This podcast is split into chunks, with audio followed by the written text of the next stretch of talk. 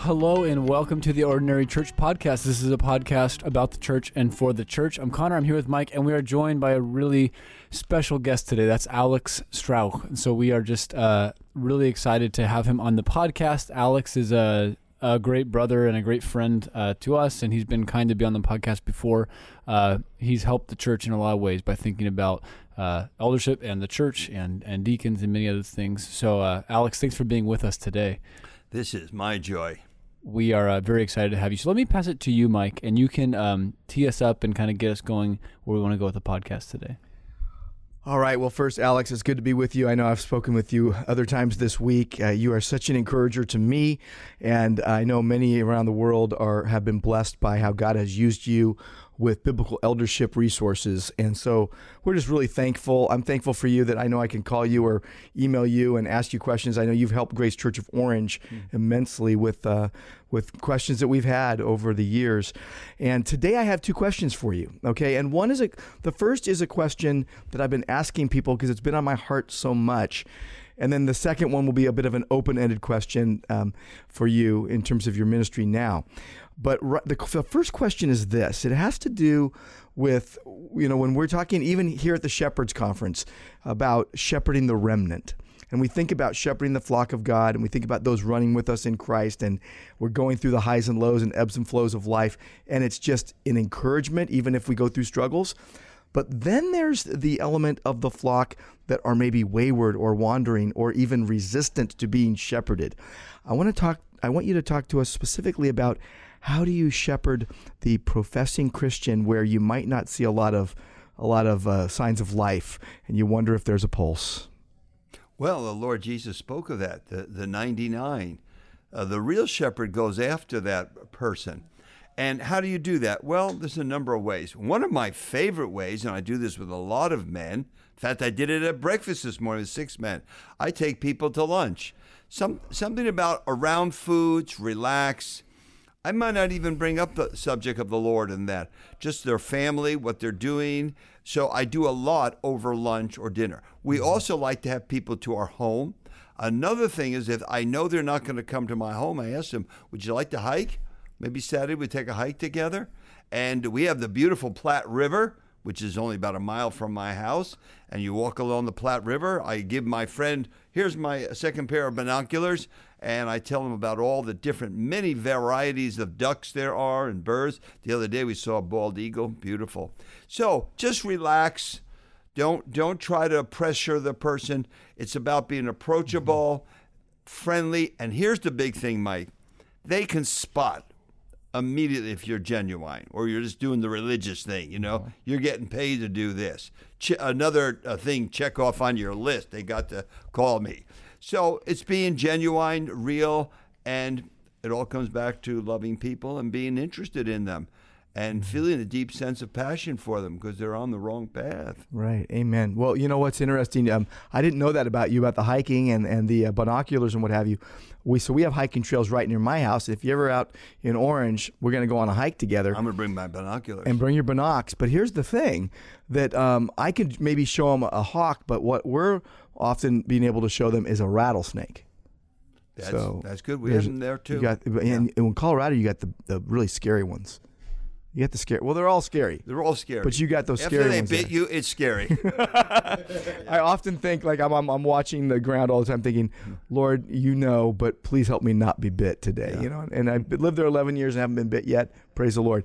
So one more follow up on that first question. Let's get, let me give you a scenario. There's a man in your church you've shepherded and, and pastored for so long. There's a man in your church.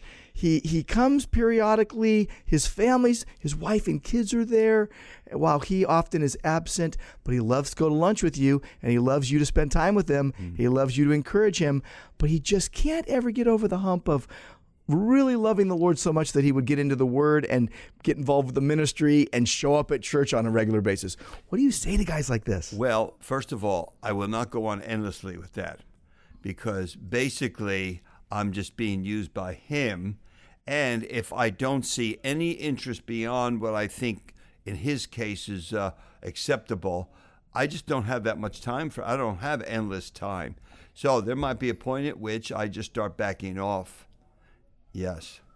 Okay, so it's one of the big problems we all have. I mean, you got Yeah. you can spend your time with so many people, troubled people. I always say troubled people bring you trouble, and you get in trouble with them. Mm-hmm. So there's a point at which you go, you know, I don't want to neglect the people who are really looking for There you go. growth in that. So when you said that, uh, you know, obviously this is not a video podcast, but I did a big fist pump in the air, and you noticed that. And the reason why is because we've been talking about this question, and I know that I've had a tendency to go on and on with that, and to just keep thinking. Uh, the next, you know, it's almost like gambling, right? The next, the next roll of the dice will, will, will, will, will win, you know? And it's like, I keep thinking this person's going to turn back to the Lord. And you see no evidence, you see no uh, excitement for the Lord, you, you, then they're using you. And then maybe they're checking the box off to tell their spouse, I met with the pastor. Well, you know? I I have limited time also. Yeah.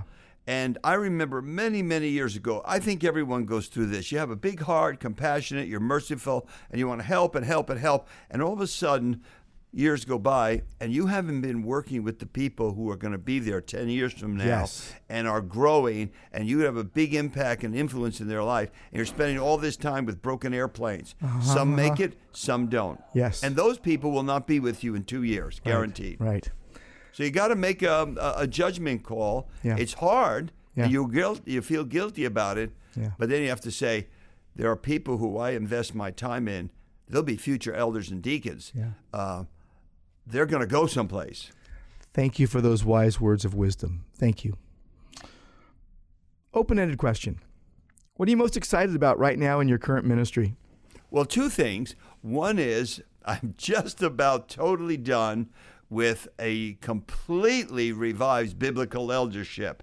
Should be out in October, November, the latest. Um, so it's been a big relief for the last two and a half years. I've literally killed myself. I went overboard. And uh, so I'm excited about that. I'm very happy with how it's come out, turned out. The second thing I'm very excited about is church came to us about two months ago, had a major split, had to fire the pastor. They said, please, would you help us?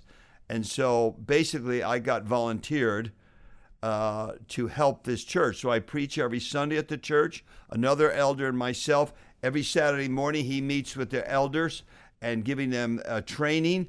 I meet with them Sunday afternoon after church for training. So we're trying to train these elders to care for the church. And uh, it's a wonder. We have about now maybe 100 people. They had about 200. Nice building. It's in more of a rancher community, so the people are really, they come in with their cowboy hats and their boots, and it's a different crowd. Yeah. Uh, but it's been very, very enjoyable, and they're very hungry, very cooperative. I haven't had any resistance to ideas and suggestions. So that that's been very thrilling.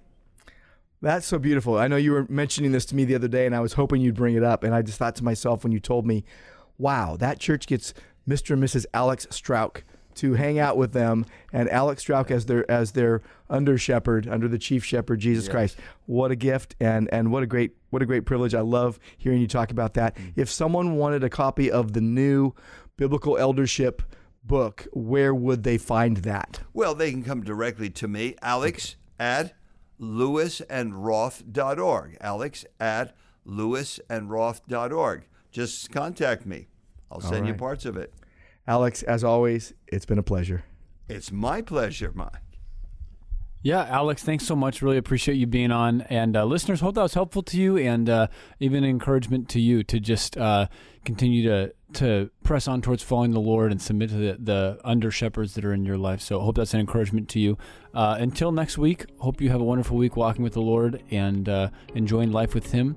And uh, we'll talk to you next time. God bless you.